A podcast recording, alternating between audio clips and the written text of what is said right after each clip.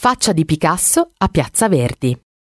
L'inizio della storia vede Massimo Ceccherini, che è anche il regista del film girato nel 2000, e Alessandro Paci, in teatro alle prese con il loro ultimo spettacolo, mentre il pubblico ride a crepapelle. Da qui inizia l'avventura dei due nel tentativo di realizzare un sogno, girare il loro secondo film. Ma dovranno superare l'incognita rappresentata dal produttore, un uomo bizzarro che presto diventerà una specie di incubo, la scelta dello sceneggiatore giusto e la selezione dell'attrice protagonista. Ben presto vengono chiarite le regole d'oro per far sì che una commedia possa diventare un successo al botteghino. Belle donne, una storia d'amore e tante gag.